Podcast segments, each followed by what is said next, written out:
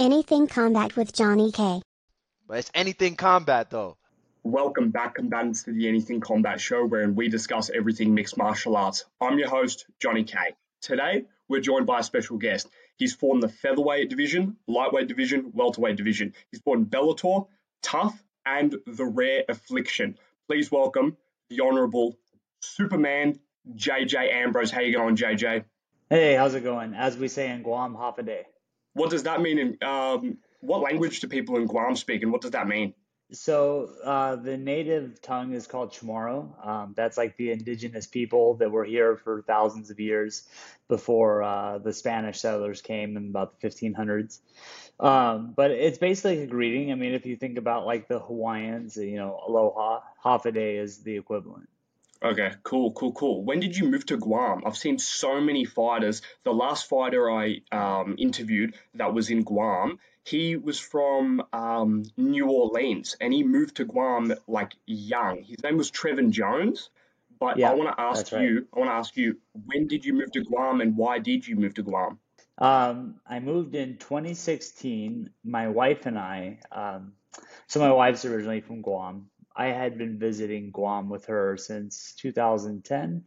Um, essentially, like the culture here is very family and community oriented, whereas like where I'm from in California, it's like you move wherever the job is. So as soon as I turned 18, you know, I packed my stuff up and left mom and dad and kind of never really looked back. You know, like um, I always say the white people kind of scatter to the wind and here locally, everyone kind of sticks together. It's a tight knit community. And we had one daughter at the time, uh, Juliet, and we wanted to raise her around more family. Whereas, like in uh, Northern California, it was just uh, her, my wife, and I, and Juliet.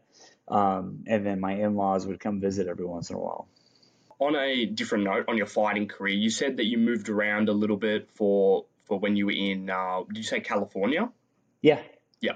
And uh, I want to ask you, when is your next fight and where is it taking place? So I don't have anything scheduled. I actually, um, after fighting in Shuriken and uh, winning the welterweight title over there, I kind of announced my retirement. Um, and the reason being is, like, as a fighter, it's really hard to focus on anything other than fight camp. If you really give it your all, like, I always tell people that you can only be good at two things. And um, during fight camp, that's all I did was focus on the fighting stuff. So I was a shit dad, a shit husband, a shit gym owner, a shit coach. You name it, I was bad at it, but you know, the fighting thing I had locked in. So um, I feel like I need to take a step away. I don't know if I'm done, done, but right now I just need to step away so that I could focus on. I have three daughters, man. Um, um, I've got a gym business, and I just opened up a, uh, a like basically a shake shop. And uh, I mean, I just I just need to dive into that right now. So for the time being, I'm done. But um, I, I do feel like I have more left in me. I'm 36 right now. I feel like 40 is like the cutoff. Like 40 is when you're you're you're either Yoel Romero or you should retire. That's a great point. You mentioned your business ventures. Are they in Guam? So I have my gym, uh, Steel Athletics, which is a thriving business. Fortunately for us, we have a lot of military here. Um, Guam's kind of like a military, a giant military base. Um, in addition to being a beautiful island, we just have a big influx of new people um, every every couple of years. You know, like you get a new set of people. So we have a lot of gym members that are military. Um, so I'm, I'm very fortunate to have that. And an opportunity recently presented itself uh, to buy into a franchise called Fruits. It's a it's a big um, essentially like it's a Jamba Juice, um, um, but we don't have a Jamba Juice here on Guam, so Fruits is kind of like the the next best thing. Um, so we bought into that, um, which will be taking over starting Friday. That's wonderful. That's wonderful. You were on the season, really fun season of The Ultimate Fighter with GSP and Josh Koscheck. Yep. Just a um, that's an iconic season. I was just wondering, what was that experience like for you? And did you get to speak to GSP and Josh? Okay, so like coming from American Kickboxing Academy, um, I already knew like regardless of who was coaching, like I was going to be on Team AKA, which was Josh Koscheck. So I, knew going in who um, was going to be mentoring me essentially. Uh, so I, I didn't speak. I mean, other than shaking hands at GSP, I didn't have too much interaction with him. The guy's a legend, you know. So I mean, like I've been watching his videos in and out of the cage for as long as I can remember. Um, but with Koscheck, I got a firsthand experience with him before the show even started. Um, just what he was all about. And if there was ever a definition for a professional fighter, it would have been Josh Koscheck because like he made no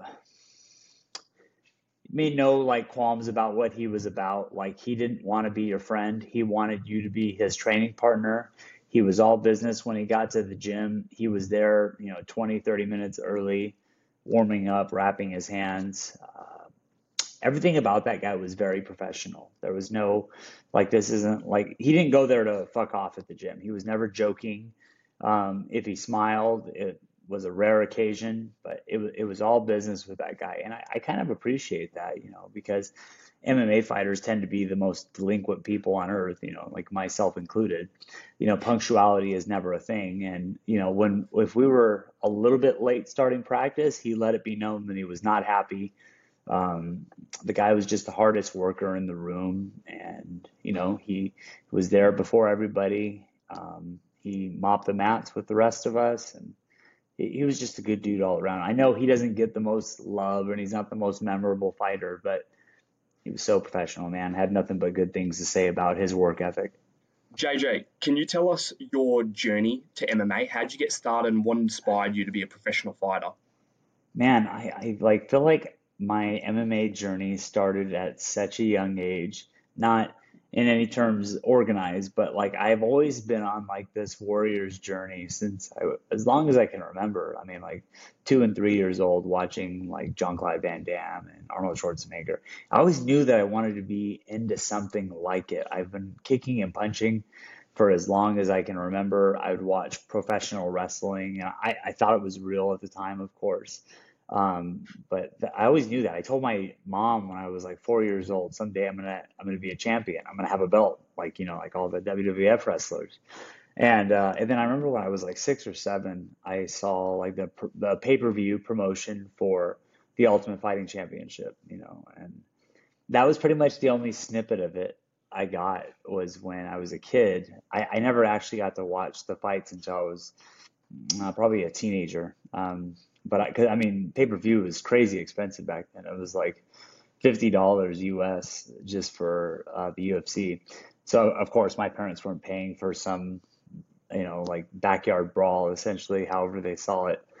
Um, but I remember seeing that and thinking, like, yeah, that, that's it. That's what I'm gonna do. So I was very, very young when I started in my head, anyway.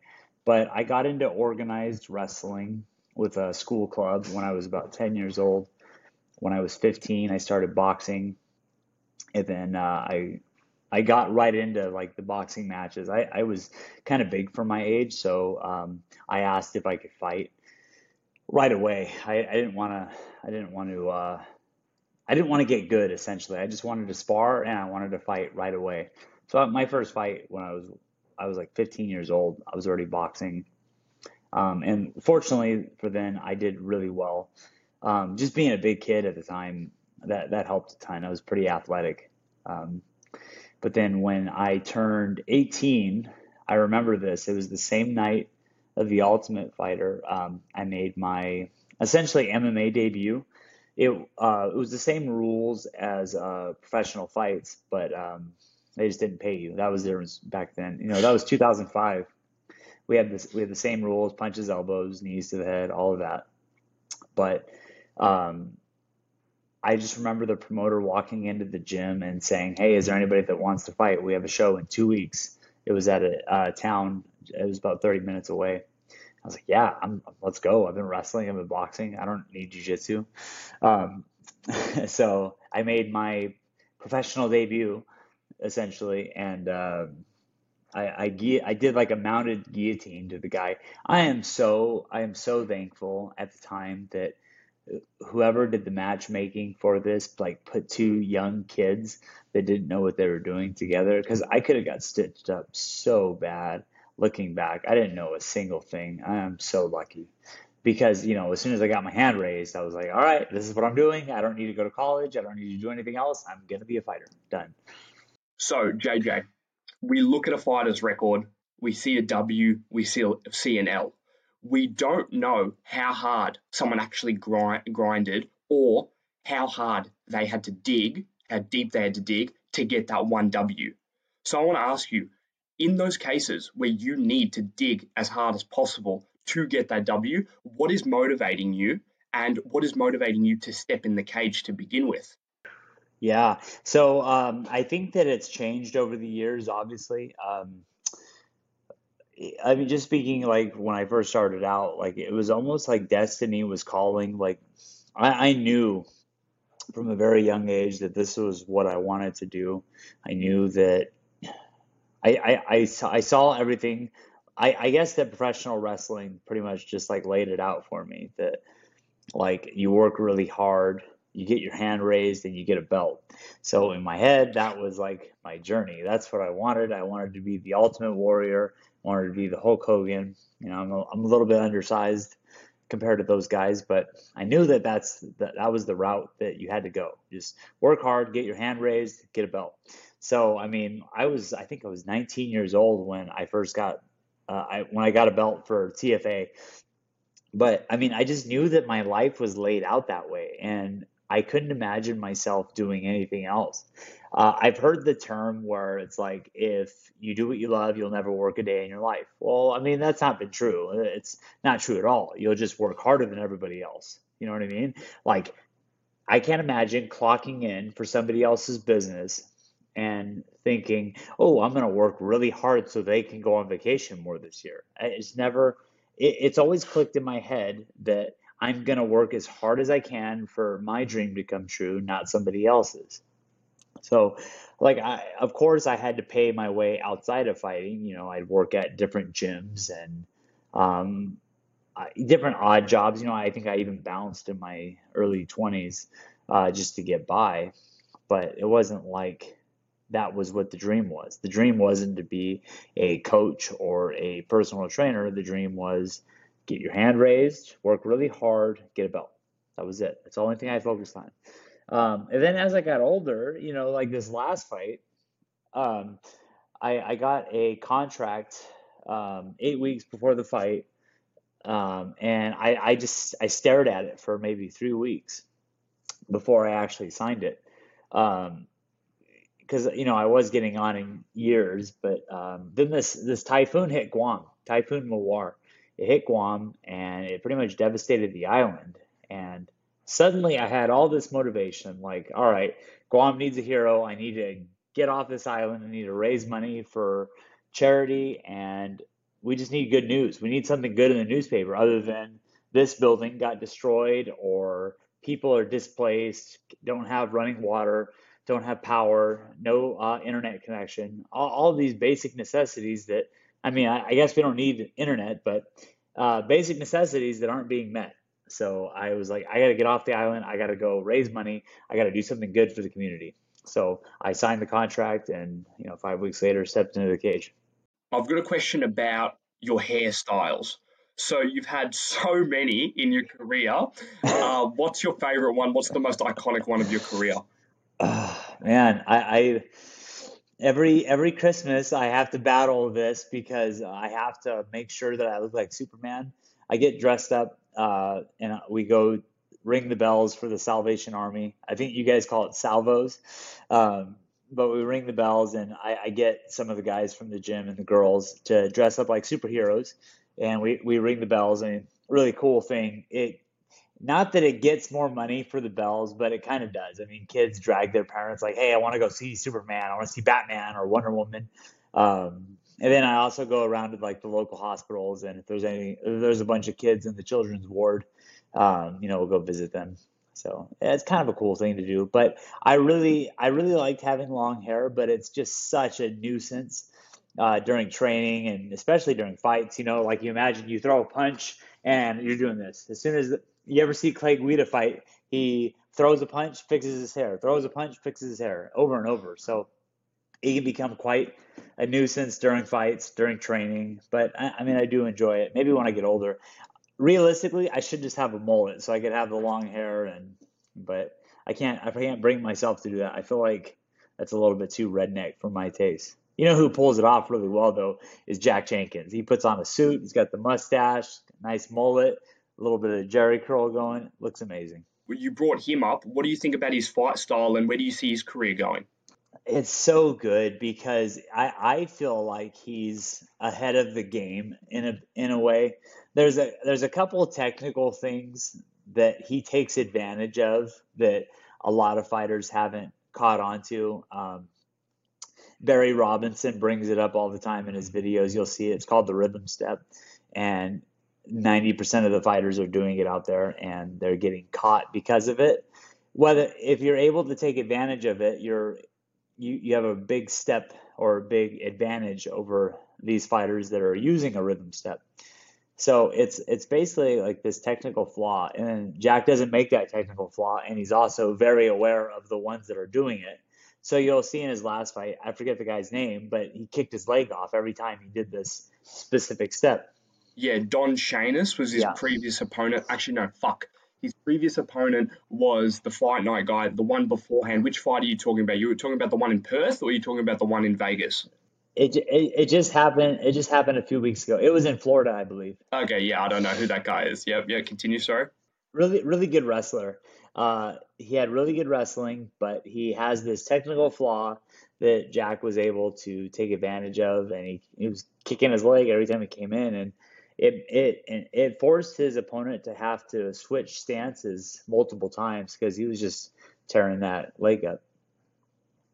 For me, I just think that Jack's going to be ahead. He's got a, he comes out of a really good camp. He trains really hard. Uh, the boys over at Absolute uh, really work on their development, their technical striking, and it's not just uh, show up and spar as hard as you can kind of gym. And I think that's very important for fighters.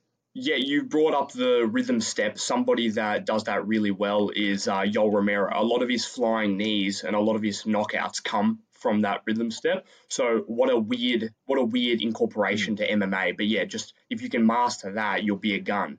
About the hair, you brought up the hair. Yeah, there's a mythical fighter in MMA called um, Salon Quality Dustin Poirier, and every single time he gets into a brawl, fixes the Salon Quality hair. So he's fighting Gaethje um, next, and I want to ask you: Do you think Salon Quality Dustin Poirier beats Gaethje, or do you think Gaethje will win that fight? Uh, I think Dustin has his number. He won the first one, right? Yeah. Yeah. So um, I think I think the way that Gaethje was winning against Dustin was he kept uh, attacking the lead leg of Dustin. It was forcing him to uh, switch stances a lot. So I thought that it was going to be if Dustin could knock out Justin. Uh, God, that's really weird to say, Dustin and Justin. Yeah. If Dustin can uh, knock out Gaethje before Gaethje can leg kick him, off, like kick his leg off, you know, then Dustin wins. So Gaethje lately doesn't seem like he's attacking legs as much. That's just what I've noticed, uh, and he's relying on his striking um, a lot more. Which I mean, cool. Like we're worrying about like the hands. I just think that Dustin's hands right now are so on point that I think Dustin has the edge over Justin in this one. See, I respect your decision making and I respect your opinion, but I have to disagree. I feel personally that because Justin is so much more defensively sound now, it took Dustin the fourth round to put him away. And Dustin can't score those knockouts in the first or second round like that. He withers people away. I feel like Justin's new defensive capabilities, like we just saw when he fought Fiziev, I think he's I think the reason that Fiziev couldn't get into a brawl with him anymore and couldn't um, cause Justin to be out of position and not defensive is the reason that Dustin will lose this fight. I think Justin has been has switched in his mind from I want to be a fun fighter to I want to be an effective fighter. I think the days of Justin getting into random brawls for no reason is actually behind him. I think that he wants to get the UFC championship so bad that he will forego having fun fights to win the fight effectively. And if you rewatch that Fiziev fight, Fiziev was struggling to land on him, and Fiziev's one of the best, fastest strikers in that whole division. If you think about that concept of how fast Is and how Dustin is not as fast, I feel like Justin, I feel like Dustin will not be able to land as much on Justin that he did in the first one because Justin will not engage in the brawl. Additionally, I also feel that the Chandler fight really is is very telling if you look at the Chandler fight with Justin, Justin kept him at range and and beat the shit out of him. Really, if you look at the Dustin Chandler fight, Chandler actually arguably won two rounds of that three round fight and hurt Dustin on multiple occasions. So it's very interesting to see how Justin is now way more calm and defensive than he was from the previous fight. I feel like Justin's improved and is a completely different fighter. And I feel like Dustin is an improved version of the same fighter. How do you feel about that? I mean, that's fair. Um, I also I, I think Chandler's a pair, uh, poor comparison only because I feel like Chandler sometimes he'll get it in his head that he's gonna put on a show. Point being, he lift he lifts uh, Gaethje in the air and just kind of slams him on his back. Like he basically. You mean you mean Dustin? No, when he when he lifted up Gaethje in their fight, I don't know if you remember, he yes, double legs in. Yes, he and, did. And he, he, did the somersault. Yeah, like, he had no reason to do that except for I want to make a highlight reel. it was almost like I'm just gonna put on a show. I'm trying to get fight of the night bonus, and I feel like Chandler gets that in his head sometimes, and for for you know for our entertainment essentially. So when when is that fight exactly? Uh, later this month, at the end of the month, like the 30th. Okay. Now, what's so funny about what you what you just said about about Chandler is the fact that in another universe, Chandler is patient, athletic, good, decent sub game, really good wrestler, powerful, fast striker, and has six belts at, in the UFC, right? 100%. But we're living in the universe where Chandler doesn't want doesn't want to win fights it's so true. He says it though. I'm not here for a long time. I'm here for a good time. Like, dude, just just have some strategy involved in it. You know, it's kind of frustrating because he's so talented and he, he works so hard. But sometimes he's just like, eh, I'm definitely gonna get. I'm gonna win fight of the night tonight. Chandler versus McGregor's uh, taking place. Maybe not. McGregor's so unpredictable these days. It's actually ridiculous to even say that everything you think's going to happen with McGregor totally doesn't. So I've got a question. With that fight, I see that fight going McGregor actually winning it. Even if he's an underdog, I'll still pick him. I feel like Chandler will go for ridiculous hooks, and McGregor's timing and anticipation are his best strengths. And I think he'll one two him down the pipe, left hand, and finish him. I man, I, I feel like you're you're like spot on with that. I do think I think McGregor's left hand is like a death touch for most people, and especially ones that are explosive and try to like be rangy and jump into the punches, like Eddie Alvarez and Jose Aldo, uh, for example. They tried to wing it and throw all this power, and Dustin, I mean, uh, Conor McGregor just touched them with his left hand, and that was that. So, I, I mean, I think you're you're spot on with that we've spoken about so many different styles. We're talking about the anticipation of McGregor. We're talking about the volume of uh, Dustin, calculation of Gaethje. I want to ask you: You're constantly fighting new people. Do you watch tape, and how do you prepare for different styles? Like, what do you game plan for different styles? I mean, so obviously we all have our strengths in MMA. You want to go the path of least resistance. If there's a striker that you know, um, essentially like you're you're worried about something. Even if your striking is good, you want to go where they're weakest. So I mean, obviously you want to put them on their back and and grind them out. And then on the other end, if the guy has really good jujitsu, then we'll just stay away from the floor. Um, we're just gonna outstrike them. So that was kind of like how I figured against uh, John Varkey, um, good, really good wrestler. So I, I felt like I had better jujitsu than him, but the co- I felt that the cost of getting him to the floor would be too great. So I'm like, all right, we're gonna strike. You know, we're just gonna tie our shoelaces together. Unfortunately for the fans, you know, watching two wrestlers um, try to strike, it, it's not always the most entertaining. It just looks like two guys that are two intermediate guys in a striking kickboxing match. Not not always the best, but I mean that's how we got the win because I I, th- I felt that trying to get him to the ground was going to be too taxing. So I went the path of least resistance, which was the striking game. You are very critical of your own performances, so I think I think you're a little bit too critical. But but I want to ask you about when I looked at your Wikipedia and I saw that you fought on Affliction. I was like, what a what a funny story in MMA. I can't I can't believe this sport sometimes. Some of the craziest shit happens. So I want to ask you, what was that time like in your life, and what was it like fighting for Affliction and on a Fedor card? Wow, you know, like thinking back to, I think I was 20, I was 22 years old at the time. I had a bunch of fights. I think I had 12 fights the time I um, fought Mike Pyle. But um, I was around from like the get go with Affliction.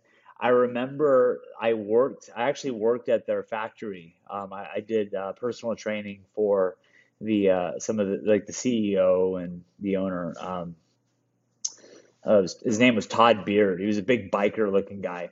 But essentially, the UFC uh, banned fighters from wearing affliction t-shirts out. They used to have like the best deals for every fighter. They would give them like fifty thousand dollars just for a walkout t-shirt, you know. And so I mean it was unheard of. So when the UFC banned them, the, uh, Todd, I remember he had this real gruff voice. Like, "Oh fuck it, we're gonna do our own show," and he was just he he was heavily into the party scene. So he'd go out with the fighters and he would promise just stupid money um, you know, at the time. And I remember like he was a little drunk when he like, um, like wrote up Mike. He like what he told me he was gonna give me for the contract, and I remember thinking like, holy fuck, that's more money than I've ever made in my life, you know. So it, it was a really cool time uh, to be around. It felt like the wild wild west at the time. But uh, I remember warming up in the back, and I'm watching Fedor and he has his hands down and he's just kind of shuffling his feet side to side. He's not hitting mitts or anything. And I and right then and there I was like, fuck, I'm in the wrong building, you know. Like I, I was just 21 years old and I'm about to fight in front. I think there was 12,000 people at the uh, Honda Center. I even tripped getting into the ring. I mean, let me tell you, like that was just deer caught in the headlights moment for me. I was definitely out of my league at the moment. You know, stepping into the uh, the ring wasn't a cage. Um, and in hindsight, I wish I had more time. Wish I had more experience before I had done that. But it was a really cool time to be alive and in the fight scene. You get to I got to see all the behind the scene actions that a lot of people might have missed out on, and just being a little part of history. It was cool. Did you like the ring or the cage? What do you what do you prefer? Oh, definitely the cage. The the ring just tripped me up completely. I remember um, I shot a double leg and like like your hips can sink in. Like if you if you can imagine, your hips go through the ropes. So um, it's not the same thing. Whereas like the cage stops you, it takes away your center of gravity. Um, and with the ring, not so much. You can just kind of you know lean on it. So yeah, I, I definitely prefer uh, cage. I think it's more suited to MMA. If you can't get a big open area, um, like a big open area would be kind of cool too for fights, but um, definitely like cage is way better than a ring for me. Fedor and Stipe are tied, in my opinion, for heavyweight goat of MMA. I would say yeah. that Fedor has a tiny edge, but I think that one of them needs one win to really solidify that spot. How do you feel about Fedor's career? Would you consider him the goat of heavyweight, or would you consider Stipe? I just think that like every generation of fighter in in any sport gets to build on the previous. So like mine, for instance, I think my generation was the first to actually do strength and conditioning. Like if you think about like fighting before 2005, everybody was all right. We're going to spar really hard to get in shape. I, I have a fight coming up, so I got to spar more. And then for me, like it was like a second instead of sparring really hard. We still spar hard, but now we're going to do a second session, and that second session is going to be strength and conditioning. And the think about the technical ability. Like Royce Gracie went in there with absolutely zero striking. He had um, good jujitsu. I wouldn't say great jujitsu because he wasn't even the best in his family. He was just the the marketable one. He was he Renzo Gracie looked like a fighter. Royce Gracie didn't look like one. So they went with Royce. It was like a marketing scheme essentially. Like, look look what this weak guy can do because of the Gracie systems. Easy. The next generation, they had two things. Like look at Matt Hughes. He had wrestling and he had an amazing like not amazing jujitsu, but really good jujitsu and good ground and pound. So every generation gets a little bit better. So when I think about Fedor, he had good striking.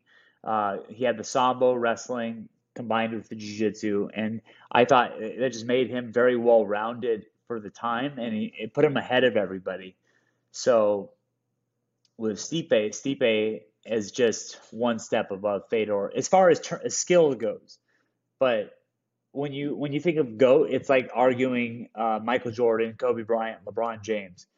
It's every generation gets a little bit better than the next. But to say who's the goat, I, I would say it's like he is the goat of that generation of that time period. The next time period, it's this guy. You know, Jordan was the early '90s um, late 80s, and then Kobe Bryant was late 90s, early 2000s, et cetera, et cetera. And they keep they, every generation gets better, so it's hard to say who is better than who.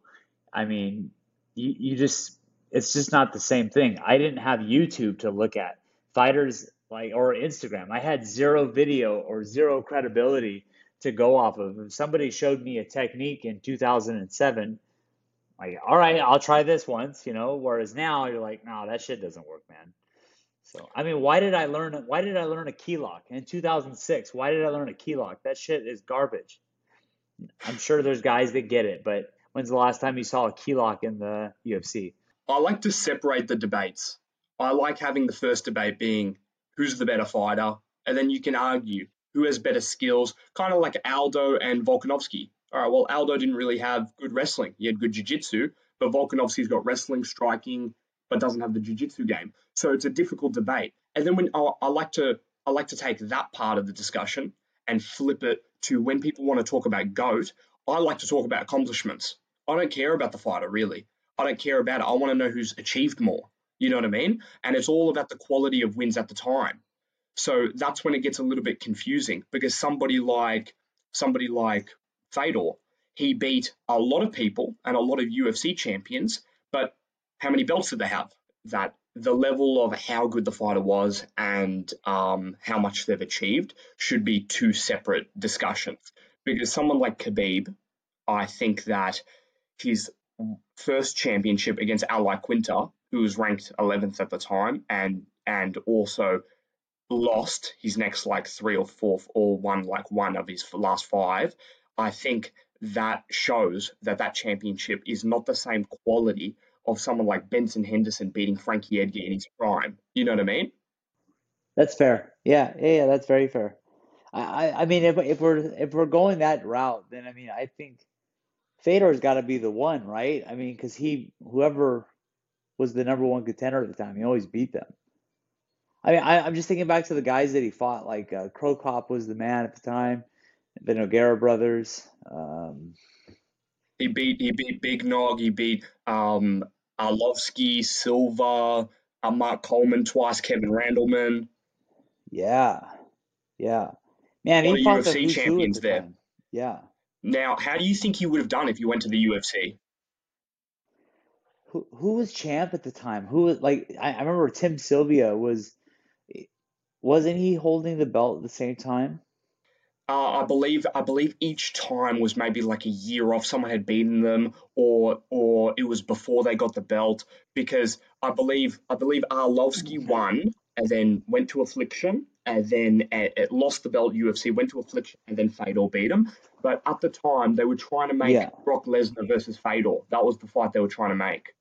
Oh man, I feel like Brock Lesnar would have stopped on him, to be honest. I I, I don't know how that fight would have went. That, it's it's really hard to say. I mean, because Brock was such a beast, but I don't know. Uh, that's a hard one to say. I think I think I love Yeah, Brock. I love the fact that he went to the UFC and he did his thing. But I do have to say that Fedor yeah, could go for like 25 minutes. He could do full championship rounds at heavyweight at back yeah, then.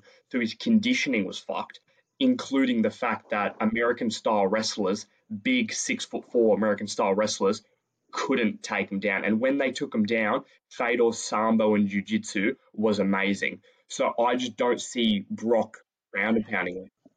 Hey, that that is fair, right? That is fair. Yeah, I mean, because you know, like Kevin Randleman, I I'll never forget that. Left such an impression on me when he like you know belly to back suplex Fedor and landed in a Kimura. Yeah, I mean, that, that was man, what a what a fight.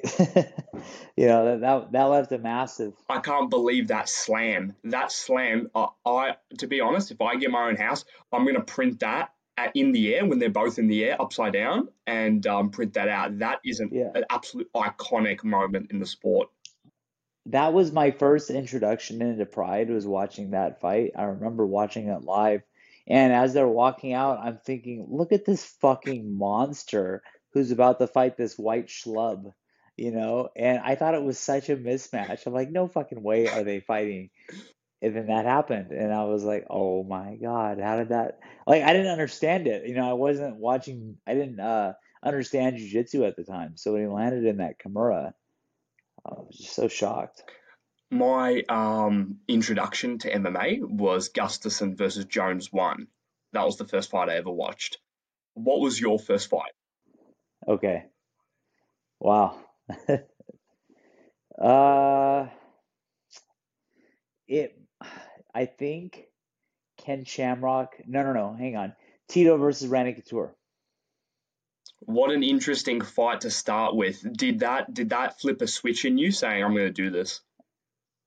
Uh, no, I mean before that, I I knew that I wanted to do uh mixed martial arts. I I knew that, but I remember watching that particular fight and thinking again, like Tito Ortiz looked like I don't know, just I was like, Randy looks old, you know? I mean, he's balding. Even then, he had he had like a uh, you know, like that that really bad crow's peak or whatever. Um, and thinking like, why is this old guy fighting such a badass? And then Tito looked, man, he looked the part too. He had the flame shorts and the bleach blonde hair. He just marketed himself so well. And then at the time, you know, he he was the man. And then Randy Couture just walked right through him. He even spanked him, if I recall. What's a memorable fight from your career? It could be a loss or it could be a win that taught you something about fighting, like a life lesson. Oh yeah, I mean, like in my third fight, um, I re like I mean, I was still not anti jiu-jitsu, but I was more like wrestling is better than jiu-jitsu. I don't need to do this shit. Um, I remember getting triangled in my third fight, and right after that, I was like, yeah, I think I should give this jiu-jitsu stuff a try. So for like the next, I think six months, all I did essentially was jujitsu. Like I, I did uh, two sessions a day with no gi, just working on that. So that didn't happen again. I think that's been like the mantra of my career, though. Anytime I've lost, I'm like, all right, well, I better dabble a little bit in what I suck at. So it's kind of been my thing. You're American, you fight in the Pacific regions, you're in Asia Pacific. I want to ask you, what do you think about the cultural differences when you go and fight up against Australians or you go and fight up against people from Guam? What are you seeing that's so different to American fighters? Um, so like culturally, I think that Guam's a little bit behind as far as uh, the production and the development of fighters. Um, I think it's very old school. Like you show up and you you do some technique and then you spar at the end. Um, and as we know with like football players and rugby and all that, Uh, CT is a very real thing. So, um, I, I like in my advanced years, I'd say with MMA, uh, I, I try to spar as little as possible. Um, I keep telling the guys in the gym, like, you're gonna severely shorten your career if you spar hard all the time. Um, and I, I just know that like that's all I wanted to do when I was younger, and I so I get the ego behind it and the the wanting to prove yourself all the time, but I definitely think that's one of those things that is going to have to go away if anybody wants to get better. I, I feel like every fighter that has retired or is approaching the twilight of their career, they say the same thing that like I wish I would have sparred less. Um, it's just not the way. So on Guam, that's something I've been trying to work on in my own gym, and as well as telling other other camps that it's probably not a good idea. The difference between Americans and Australians, though, uh, there's not a whole lot of difference. Um, I feel like Australians joke a little bit more than Americans. Um, um, Joey Luciano was telling me that we just we take ourselves so seriously all the time in America. Um, I guess because I'm so, I, I would say I'm well traveled that uh, Gotcha. Yeah. So, like with with Aussies, um, you guys tend to joke around a bit more. Um, like you guys don't take yourselves as seriously. I mean, which I, man, it's it's a breath of fresh air because a lot of times I feel like um, in the in the states, especially with our different cultures, uh, we are quite a melting pot.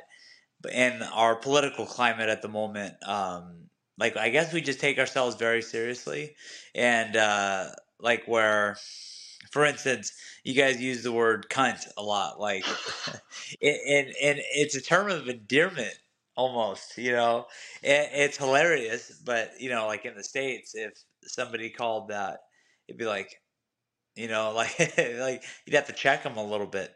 Um, so I, I guess that's the cultural difference. But as far as like MMA goes, I, I feel like the development and the training is very similar.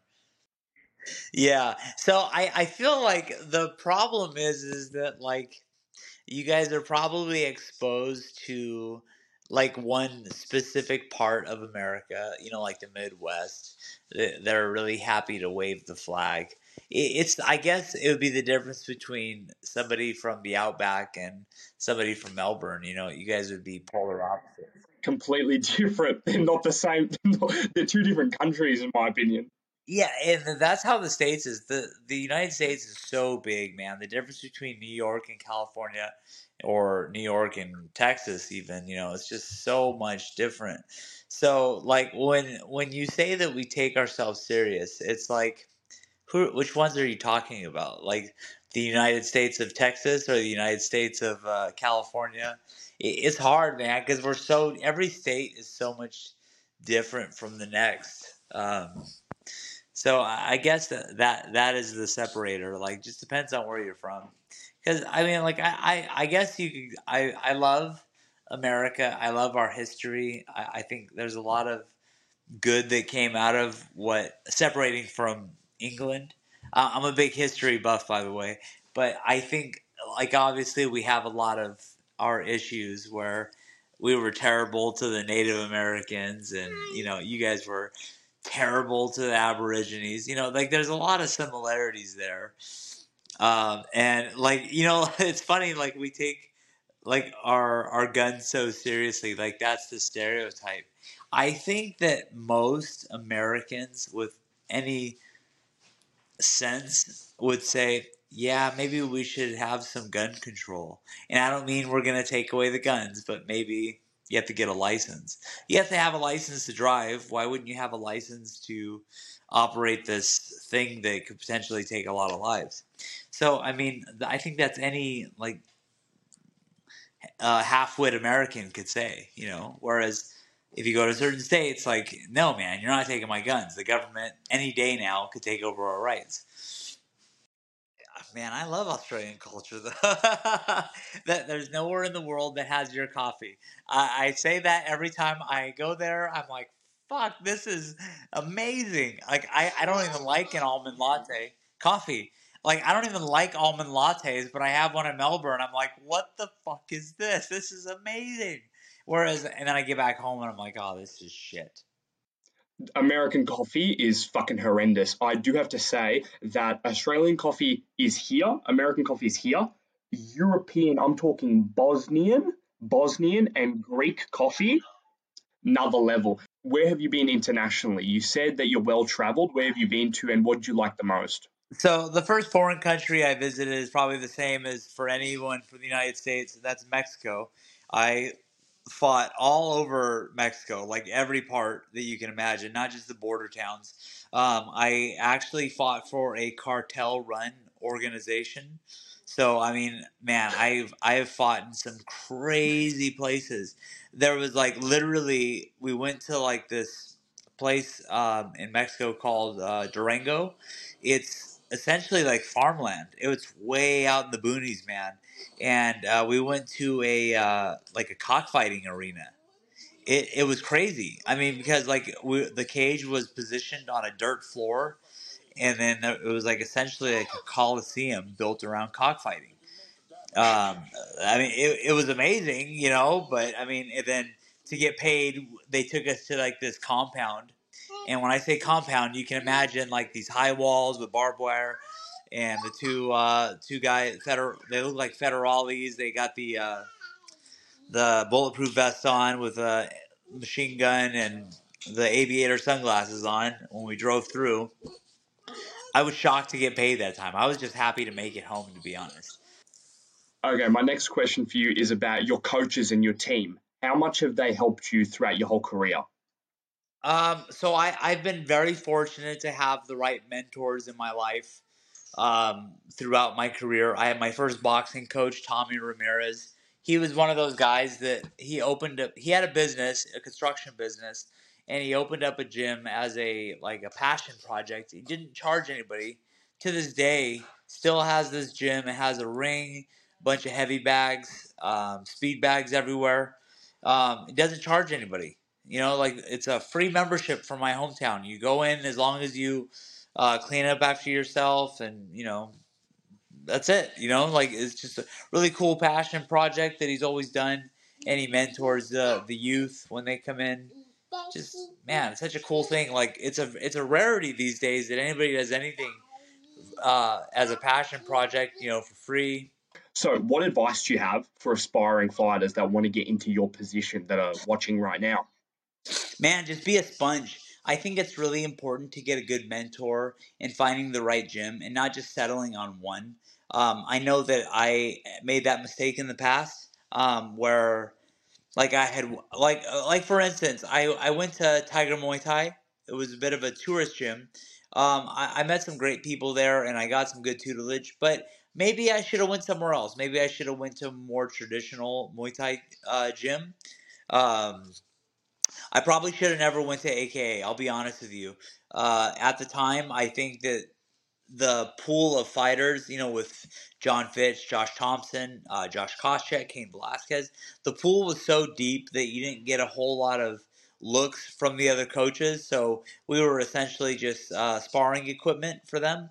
Um, I probably should have went to a lower level gym so that I could have got more tutelage and um, maybe more one-on-one ex- time with a coach. Uh, so I, I, think it's really important to develop as a fighter rather than be developed on. There has to be like the equal, the hammer and the nail. You have to be both. You can't just uh, get your ass kicked all the time, and you can't just beat people up left and right. It doesn't work that way. You have to have a good uh, balance of both, of having better guys than you in the room and obviously, you want to be better than some people too, so that you can practice some technique that you picked up. And definitely get like get get a mentor that's just gonna steer you in the right direction. I mean, like a guy like myself, I have like 50 plus fights. I love it when guys will come up to me and ask questions about what they should do next. I mean, it, it can be tedious because you hear, start to hear the same questions, but at the same time, I love giving like if the if the advice that is given is um, it, it's like you, like don't be an asshole. Don't ask me a question and then do something else. It's like if they if they reciprocate, they do the right thing. If they follow your advice, that's always so rewarding when it works out for them. Like I'll, I'll tell guys, hey, you really should watch this video and kind of um, try to emulate not the movement, but like this particular technique. Watch this and do this rather than just mindless sparring. I think sparring is the laziest thing that a fighter can do because it, it really is mindless. It's the same as, oh, I'm just going to go for a jog today. I'm not going to do anything. Like, all right, cool. You got, you broke a sweat. You, uh, you, you burned some calories off, but how did that make you a better fighter? And the answer is it didn't. So the same thing with sparring. All you did was lose some brain cells. Is that how you feel about sparring? Sometimes I feel like sparring's the best training for me. Like I can do a million techniques over and over again, and I feel like when I get to drill sparring, I really try and really try and outplay them. I don't try and out muscle or out um, heart them or out chin them. That's ridiculous. I try and outskill them at all times. Correct. So, but which technique did you use during the sparring? Did you have to go to a, a, technique session in order to learn that technique, or did you learn it in sparring? I mean, I mean, you can throw, you can get shown how to throw a switch kick or something, right, yep. to the body, and Correct. then and then I find it very difficult with my length to try and like try and put into fruition, like not get the wrong part of the shin. So I feel like I need to drill it on somebody. I feel like I need to drill it on an actual person fighting, then do it up against a bag a million times. Yeah, yeah. So like technical sparring definitely has its place. I think that's that's like a really good idea for development. Whereas I think like three, two, one, go is a terrible idea. And there there's levels to the sparring. There's the I'm gonna try to knock your head off, and then there's like the traditional Thai style sparring where it's almost like a point fight. You're just trying to land the shot. You're not trying to crush the person with your shot. I think that's the difference. Totally agree. So you said that you don't know if you're going to really retire. I want to ask you: Are you going to compete in grappling or maybe even bare knuckle boxing? What What do you see yourself at least competing in? Yeah, I'll definitely do jiu-jitsu. Um, over the last five years, I've kind of gotten into CrossFit. I know it sounds cliche, but CrossFit for fitness and uh, like powerlifting and all that, CrossFit is like MMA is to all the other martial arts. It's just a combination of a bunch of them and I, I really fell in love with that style of training because I, I find it just to be fun. And then like in the off season with MMA, when I don't have a fight, I'm constantly training, and uh, I'm I'm in great shape year round now because of this this hobby that I have. Like I, I make sure that I work out every day, whether I have a fight or not. So I think that's the difference with uh, MMA, a lot of MMA guys where they do strength and conditioning in preparation for a fight. Or like me, I don't really have a off season for the CrossFit side. I still love grappling. I refuse to do bare knuckle boxing though. That is just a terrible idea. For, for me, for me, like the guys that are doing it right now, like the Mike Perrys, it's a great idea, man. I mean, I, I love to see it. Follow JJ Ambrose on Instagram, link in the description, and subscribe to Anything Combat on YouTube. Thanks, guys. Bye. See ya.